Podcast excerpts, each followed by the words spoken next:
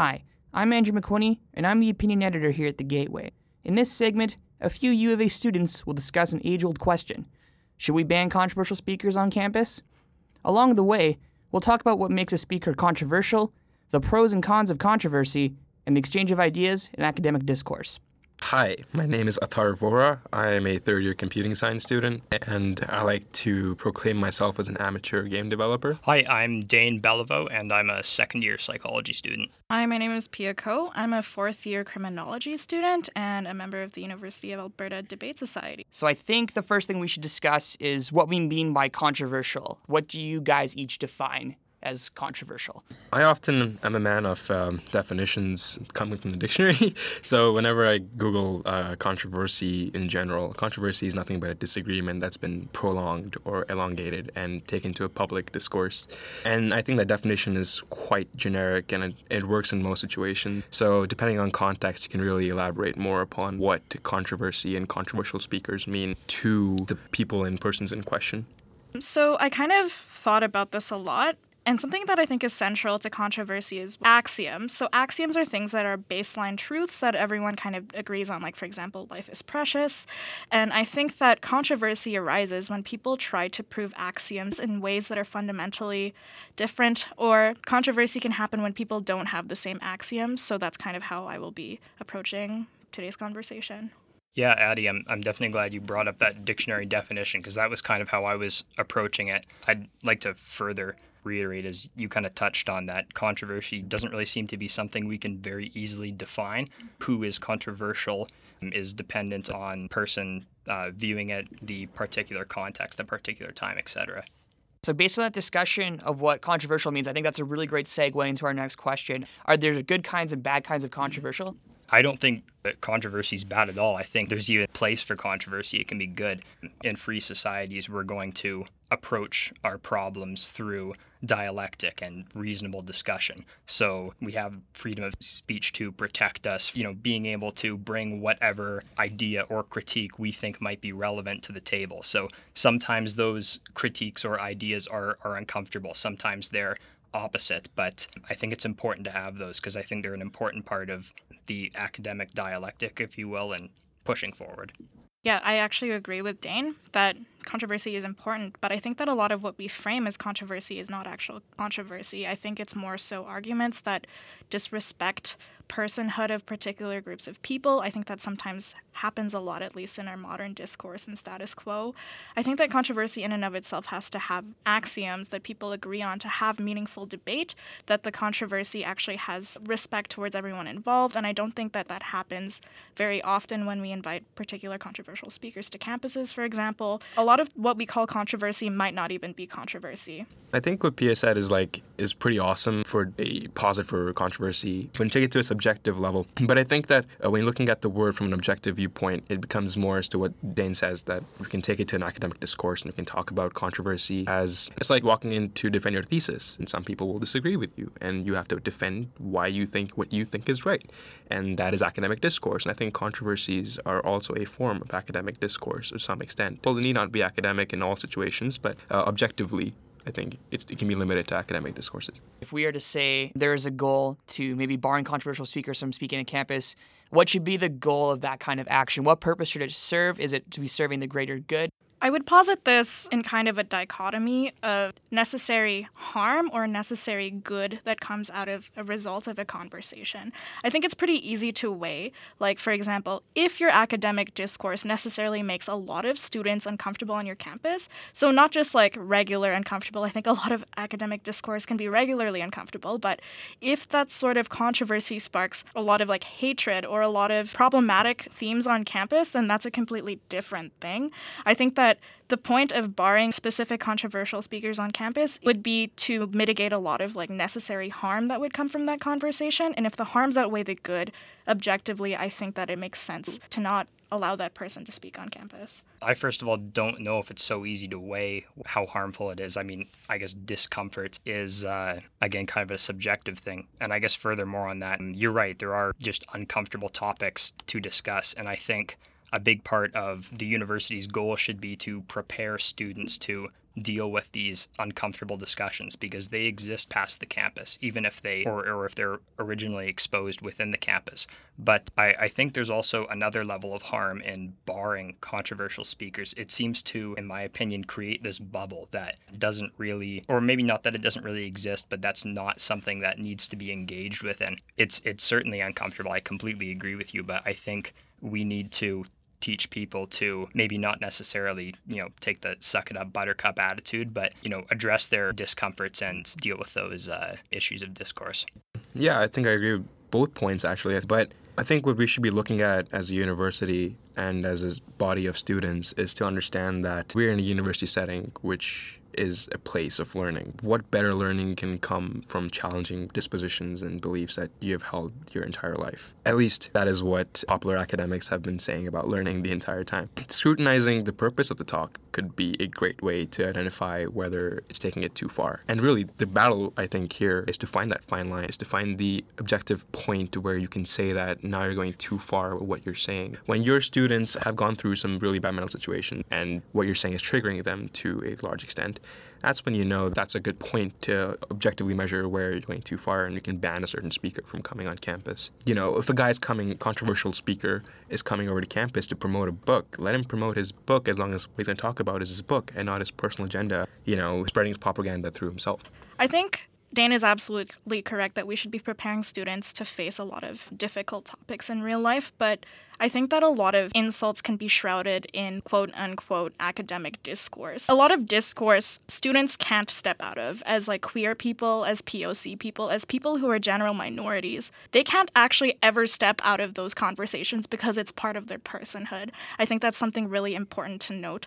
So, what might seem like academic discourse for you and me might be discursive about someone's identity, might be discursive about who they are. And I think that's the fine line that we have to draw in status quo because, yes, we should be preparing students for the real world, but they are already experiencing the real world in a, in a lot of cases. And that sort of discomfort is where I think the necessary harm and necessary good is easy to determine.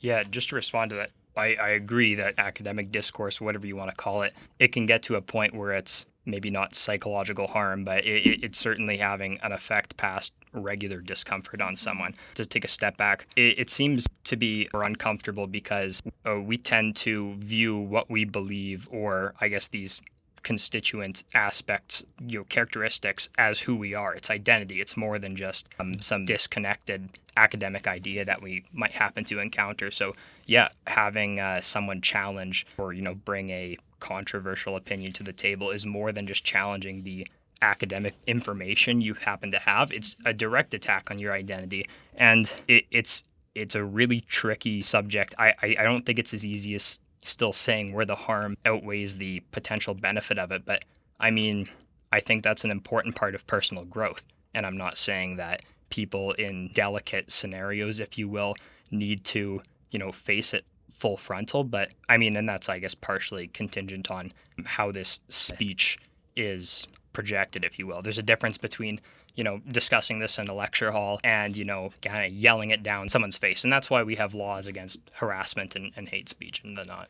Uh, yeah, I, I think that what we should really understand is that if a speaker comes to campus and if he's visibly and audibly shunning a certain group or identity of people, then that is obviously just ethically and morally incorrect because you're instantaneously shutting down this entire group of people. But if the same person is saying the exact same thing or the core point in a way where you can understand the viewpoint and not the bias, then you can come to objectively understand that, okay, that this person is making a clear point that has logical sense. And maybe I should consider this viewpoint before letting my identity come in the way and shunning it away. I kind of want to throw a bit of an example to kind of see what you guys think if we had concrete kinds of speakers and individuals advocating certain viewpoints. For example, if we had somebody along the lines of a quote unquote men's right activist, somebody who's coming to speak on campus for claim of men's rights versus maybe a Marxist philosopher or somebody who is critiquing a widely accepted core thought in part of our society, which would be considered controversial. And I think the ideas of also men's rights activism in the waves of Me Too in recent events is also incredibly controversial as well. So, what's the kind of difference in controversy? Controversy and maybe who is more valid or less valid in your guys' view? Okay, first of all, let me just um, put this out there. Like, the university is to some extent like it's a business, right? And it has no actual reason to uh, endorse a certain agenda. It's it doesn't need to be biased at all, and it doesn't need to allow platforms for people to speak.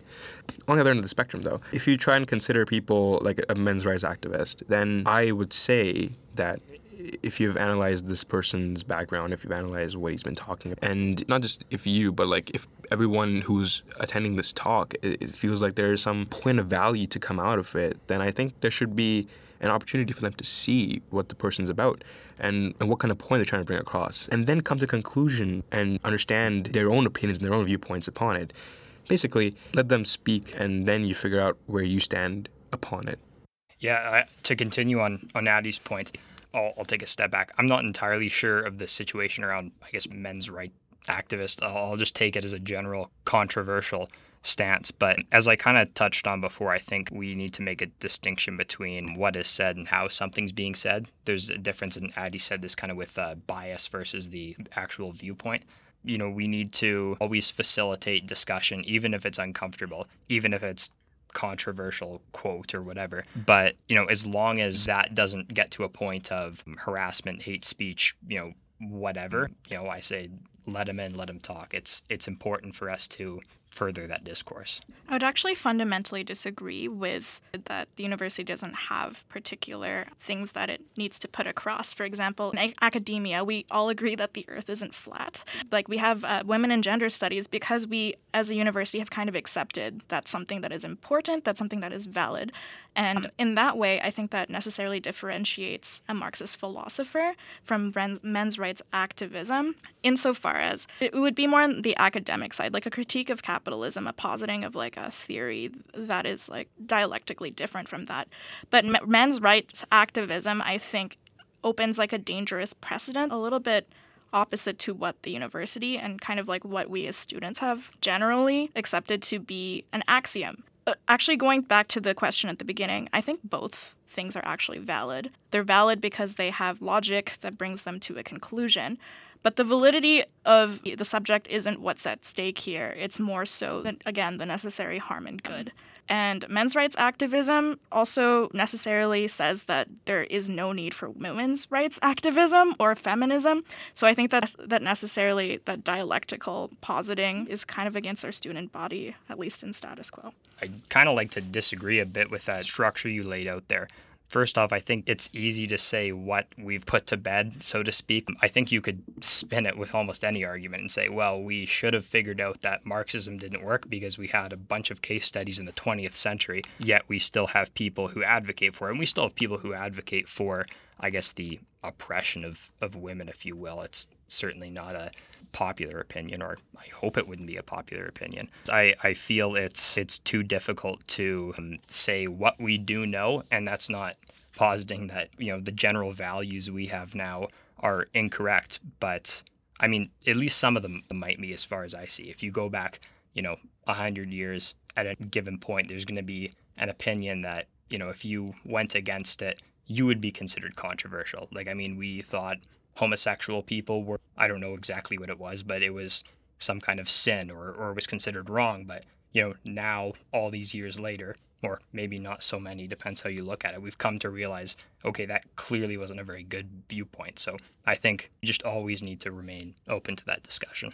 I primarily think that both those viewpoints are pretty strong in the sense of opening up a channel of discussion and trying to create some kind of positive result from it, whether it is emotional or purely uh, objective. But I think that there's also a plus point in allowing uh, a men's rights activist to speak, for example. Obviously, priority should definitely, I think, be the mental health and safe spaces of the students. But for example, if you had a men's rights speaker come on campus and talk, maybe that would give like some people, WGS for example, a crazy good idea for a thesis paper mm-hmm. that they could write upon, right? Like there could be a lot of, I think, ideas and something promoting feminism, something promoting the entire movement coming from a men's rights activist. So I think that idea generation uh, and topics of discourse can be open as long as they're not crossing a certain line, and that line is hard distinct.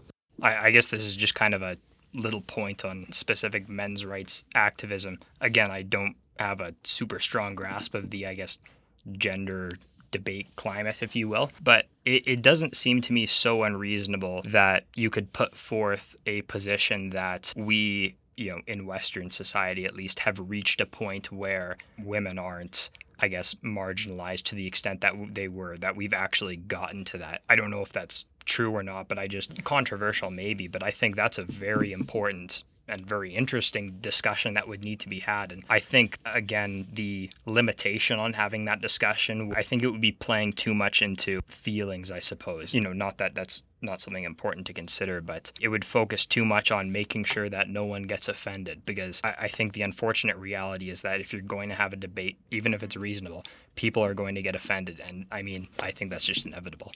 I think that a lot of students and a lot of people go to these sorts of talks because they already have an axiom that's pretty similar to what they're thinking originally. I think people rarely go to these things to get, like, you know, that change my mind meme. I don't think that that actually happens very often.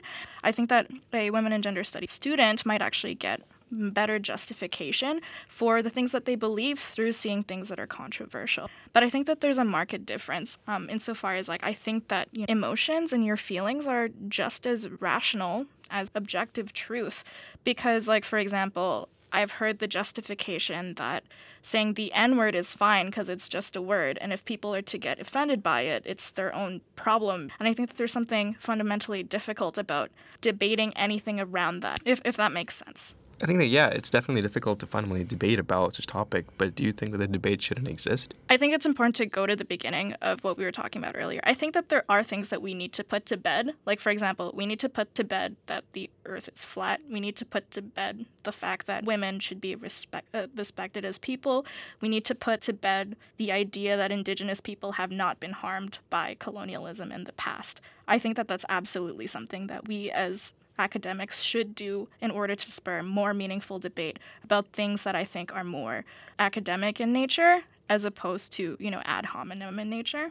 I would like to close with this. Controversy in and of itself is not a good thing. And I think that we all agree that controversial speakers, controversial topics can be functional. The purpose of controversial speakers should be to spur meaningful debate. I think that meaningful debate can only occur when we fulfill particular axioms, when we agree that we cannot entertain certain kinds of viewpoints because they are ethically wrong. I think that the controversy that at least I am very critical of, and I'm not saying that you guys aren't critical of, is the kind of controversy that hurts people. Trans people cannot step away from the trans bathroom debate, it is literally integral to their identity. I don't think that kind of controversy has any place on a university campus because it's simply not functional for the academia, for the learning environment of particular marginalized people. My closing statement is that controversial speakers should be heavily scrutinized by the university before lending out an invitation or lending out uh, a platform for them. Mm-hmm. I think they should be judged based on merit. I think they should be judged based on what they what value they bring to the discussion. And I think they should be judged definitely on their biases and the amount of impact they can have on a student's mental health. And yeah, once the university has analyzed these perspectives thoroughly, should they make a decision whether or not to allow the controversial speaker on campus? Yeah, those are a lot of good points. I don't have much more to close with, but just a, a few minor ends to tie up, kind of as Addie was suggesting. I don't see why the university can't just say or, or, or, clarify that, you know, we don't necessarily have the viewpoints of a particular speaker. We're giving them a platform for reasonable debate because they've come here and based off of what we know about them, they can have reasonable discussion. And to address what Theo was saying, as far as I'm aware, controversy is controversy. And if controversy happens to have an emotional connection, I, I think that might even mean that it's a more, maybe not urgent, but potentially more important if we can make that judgment. An issue that certainly needs to be dealt with. And I think it just means that in pursuing debate, we have to remember to be reasonable, that we can never escalate. But I mean, that goes without saying because that in itself leaves the realm of uh, reasonable dialect. Well, thanks for meaningful debate because I think this is that manifest, right? yes. yeah. yeah. Thank you all so much for coming on to the Gateway Presents. It was a really great discussion. It was great to have you all here. Thank you so much.